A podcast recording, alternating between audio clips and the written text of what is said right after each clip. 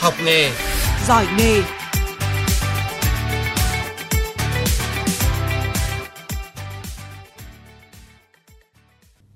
Xin chào quý vị và các bạn. Rất vui được gặp lại quý vị và các bạn trong chương trình Giỏi nghề tuần này. Thưa quý vị và các bạn, chương trình Giỏi nghề hôm nay sẽ gửi đến quý vị và các bạn một số kinh nghiệm để du học nghề hiệu quả tại Nhật Bản.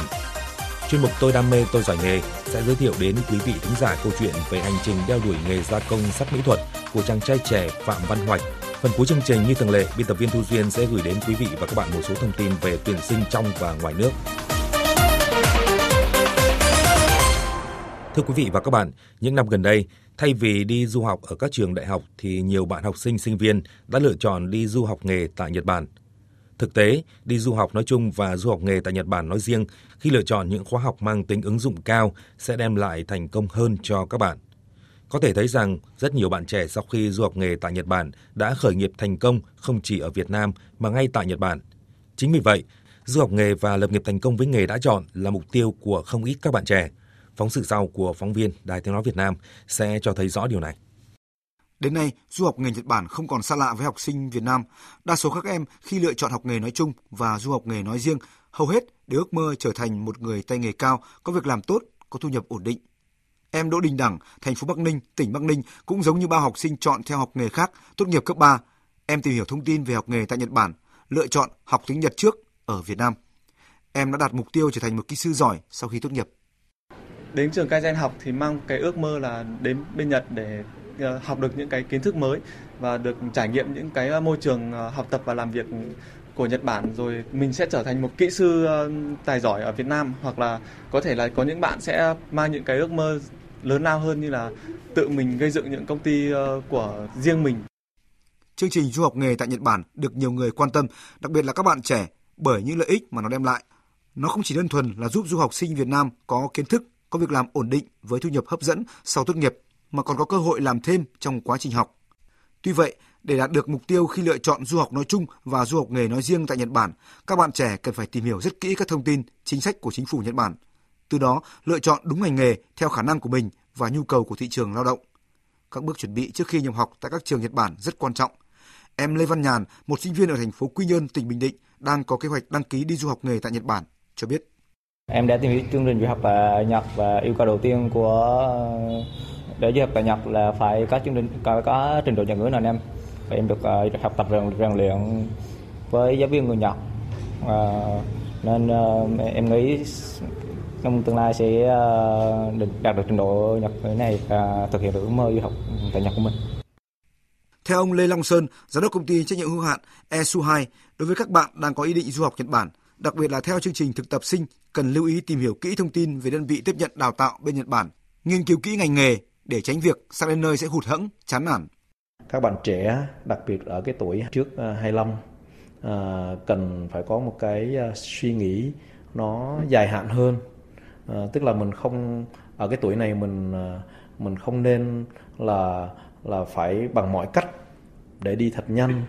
và có thu nhập thật cao chúng ta cần phải suy nghĩ một cái tư duy là chúng ta phải tích lũy cái cái kinh nghiệm tích lũy cái ờ, tay nghề chuyên môn đặc biệt là cái ngoại ngữ. Nếu mà chúng ta chọn cái chương trình đi Nhật thì chúng ta cũng phải lưu ý cái vấn đề là khi chúng ta sang Nhật cũng đừng có vì lương thấp lương cao đừng có vì việc nặng việc nhẹ. Khi chúng ta đã chọn một cái lĩnh vực chọn một ngành nghề thì chúng ta cố gắng chúng ta theo đuổi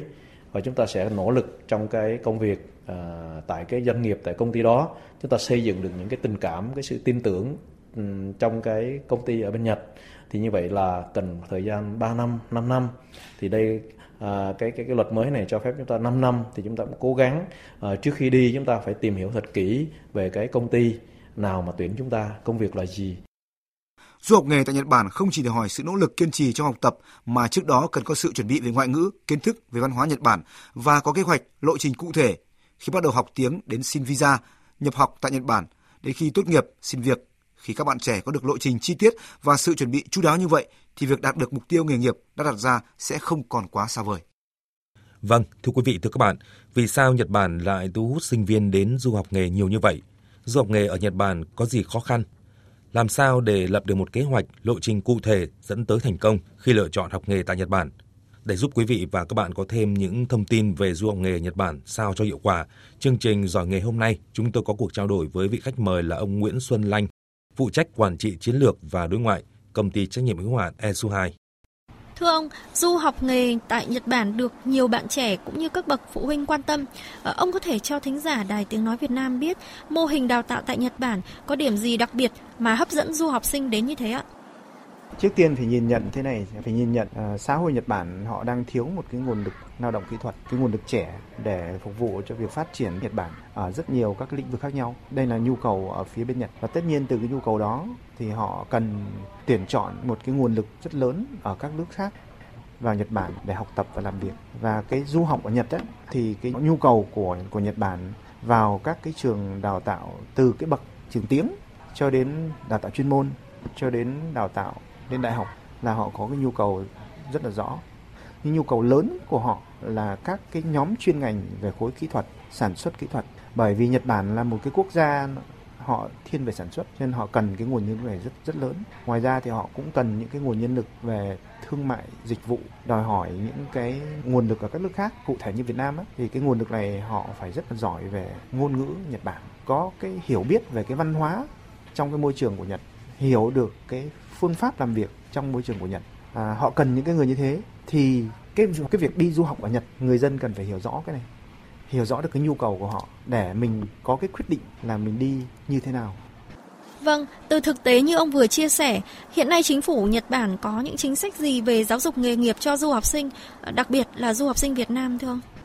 Chính phủ Nhật không có những cái chính sách cụ thể cho cái chương trình du học mà trong cái thời gian gần đây này, chính phủ họ còn có những cái quy định mới là khép vợi cái du học sinh của Việt Nam á.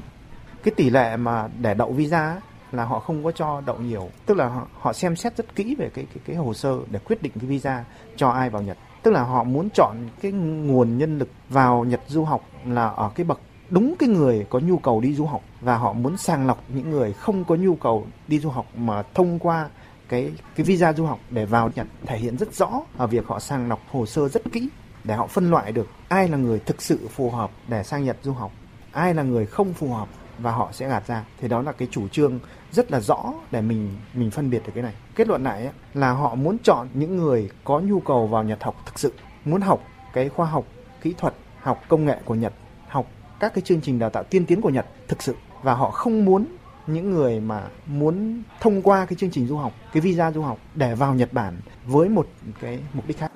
Vâng, rõ ràng ngoại ngữ là một rào cản đối với du học sinh Việt Nam tại Nhật Bản. Việc không đạt trình độ ngoại ngữ như ông vừa nêu sẽ dẫn tới những hệ quả gì và có giải pháp nào cho việc đó hay không thưa ông?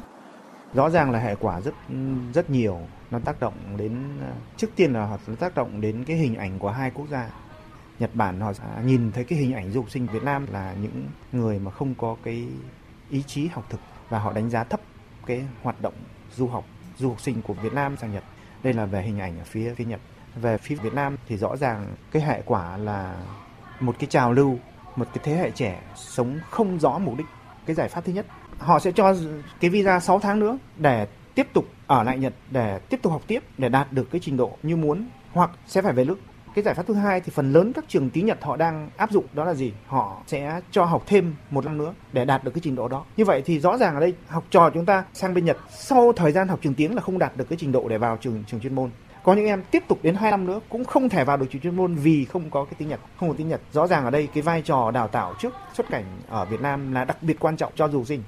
Trong thực tế cái quá trình mà các em học ở bên Nhật, ở cái trường tiếng đây là cái số lượng rất lớn thì các em tiếng Nhật trước khi sang Nhật nó đã yếu rồi. Mà sang đó thì có khá nhiều các bạn trẻ sang Nhật và gia đình không có đủ điều kiện để cho con đi du học, mà lại cho con đi theo con đường du học. Không đủ điều kiện về tài chính đóng cho các em tiếp theo, dẫn đến là các em lại phải đi làm ở bên ngoài, đi làm bên ngoài. Trong một cái bối cảnh là ngôn ngữ các em rất yếu, văn hóa các em không hiểu nhiều, nó dẫn đến là các em làm việc với một cái cường độ rất rất cao cái cường độ rất là cao và cái môi trường làm việc nó cũng không có được, không được thuận lợi cho cái việc để học. Nó dẫn đến là đến khi mà các em vào trong cái trường tiếng, các em học, các em sẽ không còn sức để học và cứ thế nó nó kéo theo. Cả một cái chuỗi chuỗi ngày rất là dài, các em sống, các em học ở trong trong trường tiếng và kết quả rõ ràng là không có đạt như cái kỳ vọng của gia đình, kỳ vọng của bản thân. Thưa ông, nhiều du học sinh Việt Nam thì lựa chọn điểm đến là Nhật Bản vì có thông tin cho rằng là được vừa học vừa làm. À, vậy thực tế là chính phủ Nhật Bản có chính sách vừa học vừa làm cho du học sinh hay không ạ? Rồi bây giờ đứng trên pháp luật, chúng ta dựa trên pháp luật chúng ta nói trước, không có bất kỳ một cái visa nào của chính phủ Nhật cấp cho công dân Việt Nam nói riêng và thế giới nói chung cái visa du học vừa học vừa làm. Đây là luật nhé. Du học là cấp visa du học mà sang đó làm việc là sẽ cấp theo cái hai cái loại visa. Một là visa đi làm dạng kỹ sư, hai visa đi thực tập sinh. Nó có ba cái cái cái đó rất là rõ ràng về pháp luật về chính phủ Nhật không bao giờ có một cái chương trình nào là du học vừa học vừa làm cả. Cái này là do có thể là một số những doanh nghiệp chính chúng ta đang đang đang lập lờ cái cái thông tin ở Nhật Bản, trong thời gian mà các du sinh đang học ở Nhật thì họ cho phép du sinh được phép làm việc 28 giờ trong một tuần. Thì đây là pháp luật Nhật, họ cho phép làm cái đó. Du sinh lúc này sang đó thời gian ngoài giờ học thì họ sẽ dành thời gian để đi làm, để có cái thu nhập thêm. Tuy nhiên nếu chúng ta để cho cái du học vừa học vừa làm nó hình thành nhá, thì họ sẽ có những người thế này là muốn đi đi làm chứ không phải là muốn đi du học thì cái này là cái tôi cho rằng là cái chương trình du học vừa học vừa làm là không có thực về pháp luật nhưng nó hình thành nên bởi cách chúng ta tư vấn cho người dân và làm cho người dân ngộ nhận về cái này và ông có lời khuyên gì cho các phụ huynh và các bạn trẻ đang có ý định du học nói chung và du học nghề tại Nhật Bản nói riêng? Tôi khuyên các phụ huynh ấy, cần phải xác định cho rõ con em chúng ta đi học là đi học là đi học và chúng ta phải lấy cái mục tiêu học của các em lên hàng đầu. Và chúng ta phải đầu tư thực sự đầu tư cho cho con em chúng ta về tài chính. Những cái điều kiện tài chính phải tìm hiểu cho thật kỹ. Và được cái điều kiện tài chính rồi thì cũng phải có một cái điều kiện rất quan trọng nữa để sang bên đó các em học được thực sự nó giảm bớt tài chính cho gia đình. Thì đó là cái đào tạo trước khi xuất cảnh. Phải đào tạo thật kỹ trước khi xuất cảnh. À, không không có đào tạo lửa vời. Nếu du học sinh nào khi sang Nhật mà không thỏa được hai cái này không thỏa được hai cái này thì sang đó sẽ gặp rất nhiều khó khăn trong cái việc học để đạt được cái mục đích thực của mình là du học. Cảm ơn ông về những trao đổi vừa rồi. Quý vị và các bạn vừa nghe cuộc trao đổi giữa phóng viên Đài Tiếng Nói Việt Nam với vị khách mời là ông Nguyễn Xuân Lanh, phụ trách quản trị chiến lược và đối ngoại công ty trách nhiệm hữu hạn Esu2 về một số điểm cần lưu ý khi du học nghề tại Nhật Bản. Tôi đam mê, tôi giỏi nghề.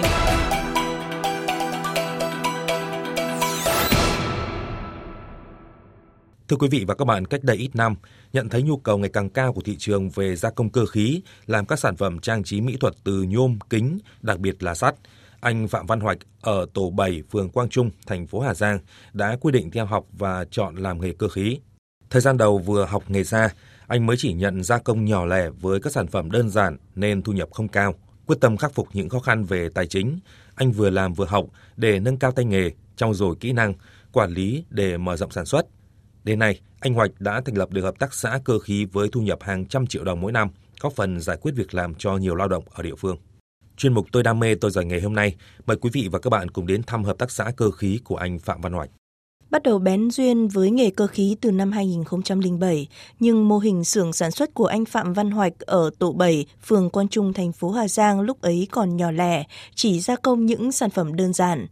Trong quá trình làm, anh nhận thấy nhu cầu lớn của thị trường về các sản phẩm nhôm kính, đặc biệt là sắt mỹ thuật nên đã đầu tư, học hỏi để mở rộng sản xuất sang lĩnh vực này. Với bản tính cần cù, ham học hỏi, được sự động viên giúp đỡ của thành đoàn Hà Giang, anh Hoạch đã mạnh dạn đứng ra vay 240 triệu đồng từ Ngân hàng Đầu tư và Phát triển, thành lập hợp tác xã cơ khí Phạm Hoạch. Anh Hoạch chia sẻ, với mong muốn làm ra các sản phẩm cơ khí có chất lượng và tính thẩm mỹ cao, anh đã mạnh dạn đầu tư mua thêm hai máy gia công cơ khí để chuyên thi công sắt mỹ thuật. Thời điểm đó, đây là đơn vị đầu tiên trên địa bàn tỉnh thi công được loại sắt mỹ thuật. Theo cái phong trào ờ, khởi nghiệp của đoàn thanh niên thì mình cũng ờ, ờ, thành lập cái hợp tác xã để tiếp cận được với những cái ưu đãi như cái chính sách của tỉnh đưa ra. Sau khi thành lập hợp tác xã thì mình mở rộng cái quy mô sản xuất, mở rộng với nhà xưởng và đầu tư thêm máy móc, dây chuyền sản xuất ừ, hiện đại không chỉ cung cấp những sản phẩm cơ khí chất lượng mẫu mã đẹp được người dân tin tưởng ủng hộ, anh Hoạch còn nhận dạy nghề cơ khí và sẵn sàng chia sẻ kinh nghiệm cho các đoàn thanh niên trên địa bàn tỉnh có nhu cầu, có đam mê với cơ khí để có thể lập nghiệp. Anh Nguyễn Văn Quyết, nhân công tại xưởng gia công cơ khí của Hợp tác xã Cơ khí Phạm Hoạch cho biết, làm việc ở đây không chỉ có thu nhập mà còn được đào tạo tay nghề để tương lai có thể tự mình khởi nghiệp. Tôi ờ, làm việc ở đây mức ờ, thu nhập hiện tại là 7 triệu một tháng. Thứ nhất là ờ, công việc giúp ờ, tôi có cái công ăn việc làm này, có thu nhập để chi tiêu hàng ngày. Theo bà Trịnh Thị Hoài Linh, xã Ngọc Đường, thành phố Hà Giang, tỉnh Hà Giang, hiện nay, Hợp tác xã Cơ khí Phạm Hoạch luôn tạo việc làm thường xuyên cho năm lao động tại địa phương với mức thu nhập bình quân từ 5 đến 10 triệu đồng một tháng. Ngoài ra, vào những lúc cao điểm, cơ sở thu hút thêm từ 7 đến 10 lao động mùa vụ Hợp tác xã cơ khí Phạm Hoạch thuộc tổ 7 phường Quang Trung thì chuyên về lĩnh vực cơ khí. Nhu cầu lao động thì đối với hợp tác xã Phạm Hoạch à, rất cần nhiều nhu cầu lao động và hiện nay thì tạo được công an việc làm cho 5 đến 7 bạn thanh niên thường xuyên làm việc tại hợp tác xã và có nhu cầu là đào tạo nghề, giải quyết việc làm cho 5 đến 10 thanh niên nếu như các bạn thanh niên có nhu cầu về lĩnh vực cơ khí thì có thể uh, liên hệ với hợp tác xã cơ khí Phạm Hạch và tôi nghĩ rằng đây là một mô hình uh, có hiệu quả và có thể nhân rộng được trong toàn tỉnh uh, và cũng là một mô hình mà uh, vừa với khả năng của các bạn đoàn viên thanh niên uh, mới muốn tham gia khởi nghiệp trong chương trình thanh niên khởi nghiệp.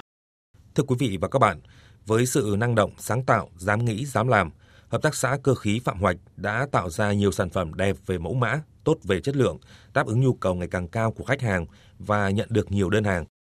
Anh Phạm Văn Hoạch thực sự là tấm gương tiêu biểu về tinh thần khởi nghiệp, là nguồn động lực thôi thúc các bạn đoàn viên thanh niên ở các địa phương học tập theo.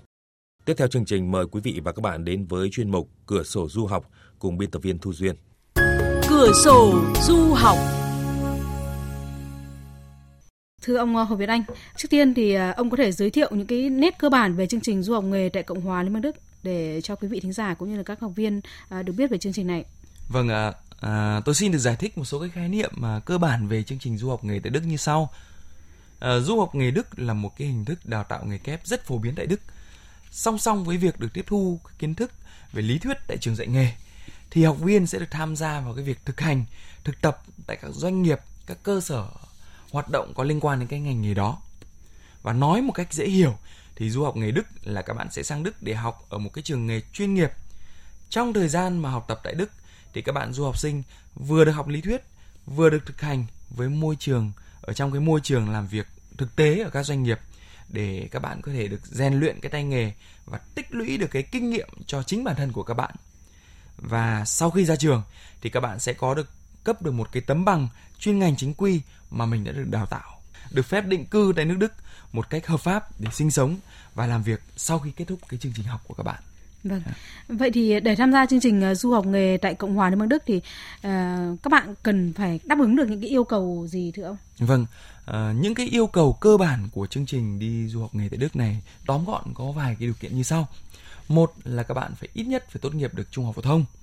Đó là cái điều kiện tối thiểu. Hai là các bạn sẽ có có thể tham gia được chương trình này ở độ tuổi từ 18 cho đến 30 tuổi. Cái thứ ba là về sức khỏe, sẽ phải đảm bảo là không có mắc ừ, các bệnh, cái bệnh truyền nhiễm gì hết. Cái thứ tư là đặc biệt là không có tiền án tiền sự. Và song song với đó thì bạn à, phải cần có một cái chứng chỉ là chứng chỉ tiếng Đức ở một cái trình độ tiếng Đức là B1 và chứng chỉ này thì chúng ta sẽ có có thể có được sau một thời gian học tập và luyện thi tiếng Đức tại tổ chức giáo dục AVT Education tại Việt Nam. Ông có thể phân tích những cái lợi ích của chương trình à, du học nghề tại Cộng hòa Liên bang Đức? À, như chúng ta đã biết thì Đức là một quốc gia thuộc Liên minh châu Âu và với cái nền kinh tế rất hùng mạnh và nền giáo dục thì cũng thuộc top phát triển nhất của thế giới. Và với cái tình trạng hiện nay nước Đức đang gặp phải là thiếu hụt nguồn nhân lực lao động thì chính phủ Đức đang kết hợp với các doanh nghiệp và các hiệp hội của các ngành nghề để có thể đưa ra được những cái giải pháp nhằm đảm bảo cái nguồn lao động trẻ và chất lượng và đó chính là đưa ra cái chương trình du học nghề tại Đức dành cho các bạn trẻ tại Việt Nam. Và cũng vì những cái lý do kể trên, thì cái chương trình du học nghề Đức đang là một cái cơ hội rất tốt cho các bạn trẻ với những cái lợi ích và ưu đãi cực kỳ nổi bật so với những cái chương trình ờ, như xuất khẩu lao động hay là du học thông thường thì tôi có thể chia sẻ cụ thể như sau. Thứ nhất, thì đó là về thời gian Thời gian học của cái chương trình du học nghề tại Đức thì ngắn hơn so với chương trình du học khác. Thời gian học của du học nghề Đức chỉ kéo dài từ khoảng 3 tháng cho đến 3 năm thôi, tùy vào từng chương trình và các điều kiện của các học viên khác nhau. Trong khi cái thời gian của chương trình đi du học đại học thì thông thường sẽ diễn ra từ khoảng 4 cho đến 5 năm. Đó là điều thứ nhất. Điều thứ hai thì chi phí học tập của các bạn rất thấp. Nước Đức là một quốc gia nổi bật với nền giáo dục phi lợi nhuận và chính phủ Đức thì ban hành cái chính sách là miễn 100% học phí với các sinh viên và áp dụng ngay với cả những cái sinh viên quốc tế nữa. Và với du học sinh mà được miễn 100% các học phí trong suốt 3 năm học tập thì giúp cho các bạn du học sinh sẽ bớt đi một khoản tiền khá lớn, đồng thời cũng giảm được cái gánh nặng và nỗi lo của các bạn về cái việc phải đóng học phí. Cái điều số 3 là các bạn sẽ được nhận một khoản tiền trợ cấp trong suốt cái thời gian mà các bạn học nghề. Và đây có lẽ là một ưu điểm khiến rất nhiều bạn quyết định lựa chọn cái chương trình du học nghề tại Đức. Bạn vừa đi học này mà lại được cái tiền trợ cấp nữa.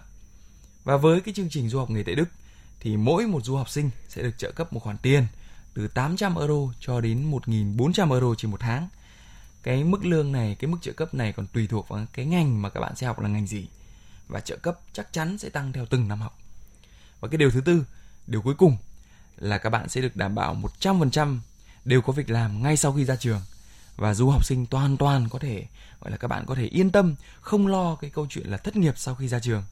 và đây cũng chính là cái lý do khiến cho rất nhiều các bạn trẻ lựa chọn cái chương trình du học nghề tại Đức thay vì học một số cái chương trình khác hiện nay. Vâng, vừa rồi ông có phân tích những cái thuận lợi à, của chương trình à, du học nghề Đức mang lại cho người học. Du học nghề Đức thì có những cái khó khăn như thế nào mà người học cần phải lưu ý đến để mà à, đối mặt và vượt qua được? Vâng, những cái khó khăn mà các bạn trẻ cần phải đối mặt và vượt qua trong cái thời gian đầu. Ở Việt Nam thì tôi xin chia sẻ là về câu chuyện là um, về việc học tiếng. Cái quan trọng nhất đối với các bạn khi mà các bạn đã có một số cái điều kiện cơ bản đầy đủ rồi thì cái việc học tiếng là việc rất là quan trọng. Việc học tiếng đây là cái quyết định nền tảng cho cái việc mà các bạn có thể sang Đức học tập hay không thì ở Việt Nam ờ, đại sứ quán yêu cầu các bạn phải có một cái khả năng tiếng Đức ở trình độ B1 Tức là các bạn phải trải qua một thời gian học tiếng từ khoảng 6 cho đến 8 tháng. Và trong thời gian này các bạn cần phải nỗ lực, chăm chỉ và quyết tâm. Thì cái chứng chỉ tiếng Đức ở trình độ B1 này các bạn hoàn toàn có thể đạt được sau một thời gian từ 6 đến 8 tháng như tôi vừa chia sẻ. Cái tiếp theo, cái thứ hai là liên quan về kinh phí. Để tham gia được chương trình này thì các bạn cần một cái khoản kinh phí để chuẩn bị nó rơi vào khoảng là dao động từ khoảng 200 triệu là chi phí chọn gói cho toàn bộ cái việc học xử lý hồ sơ visa và việc chăm sóc quản lý ở bên Đức trong suốt cái thời gian các bạn học là khoảng 3 năm. Thì cái chi phí này có thể đối với một số gia đình cũng là một cái khoản à, khoản tiền đầu tư cũng à, cần phải có một sự chuẩn bị từ phía bên gia đình có một cái lộ trình trước thì đây chính là một số những cái khó khăn một số cái điều kiện mà các bạn cần phải chuẩn bị có để có thể tham gia vào được cái chương trình du học nghề này các học viên quan tâm là vậy thì cái chi phí ban đầu để các bạn có thể sang Đức theo học chương trình uh, du học nghề này thì có cao hay không, có nhiều hay không? Và ông có thể chia sẻ về vấn đề chi phí cho chương trình du học nghề tại Cộng hòa Liên bang Đức. Vâng ạ. À, với mức chi phí để tham gia vào cái chương trình du học nghề tại Đức này thì ngay từ thời điểm ban đầu các bạn sẽ cần một cái khoản kinh phí chuẩn bị là khoảng 200 triệu đồng. Và với cái số tiền này sẽ được phân bổ cho những chi phí như là chi phí học tiếng tại Việt Nam và chi phí xử lý hồ sơ visa, vé máy bay và toàn bộ những chi phí đón đưa, quản lý, chăm sóc cho các bạn học viên trong thời gian 3 năm khi mà các bạn học tập và làm việc tại Đức. Và với cái mức chi phí trên là cái mức chi phí chọn gói mà ban đầu các bạn cần phải chuẩn bị. Khi sang Đức thì các bạn sẽ không cần phải chuẩn bị một khoản ngân sách nào nữa. Bởi vì ngay khi sang Đức các bạn sẽ có được những cái ưu đãi như là miễn học phí này. Ví dụ như là các bạn có thể có được cái trợ cấp ngay hàng tháng từ 800 cho đến 1.400 euro trên một tháng. Thì với cái điều kiện trên sẽ giúp cho các bạn hoàn toàn có thể chi trả được toàn bộ những cái chi phí ở bên Đức mà không cần người thân chu cấp thêm nữa. Và với những cái điều kiện như vậy thì các bạn hoàn toàn có thể um, tin tưởng được rằng mình có thể tự thân tự lập được cho bản thân mình sau khi các bạn đã sang Đức mà không cần nhờ đến cái sự hỗ trợ về mặt tài chính từ phía bên gia đình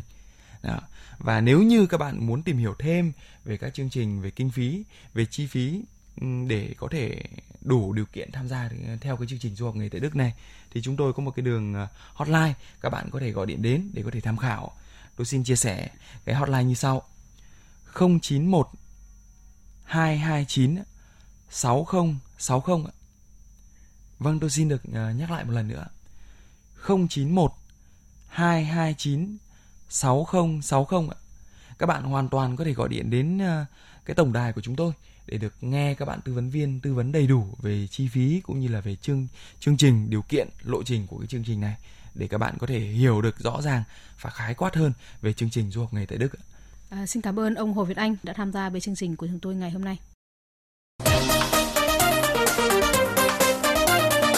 Bạn là ai? Học sinh, sinh viên hay lao động phổ thông?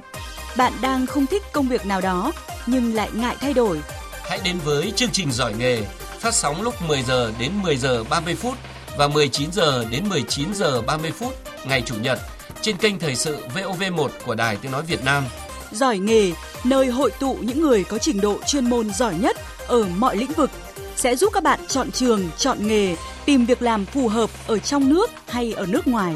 Giỏi nghề, tinh hoa bàn tay Việt.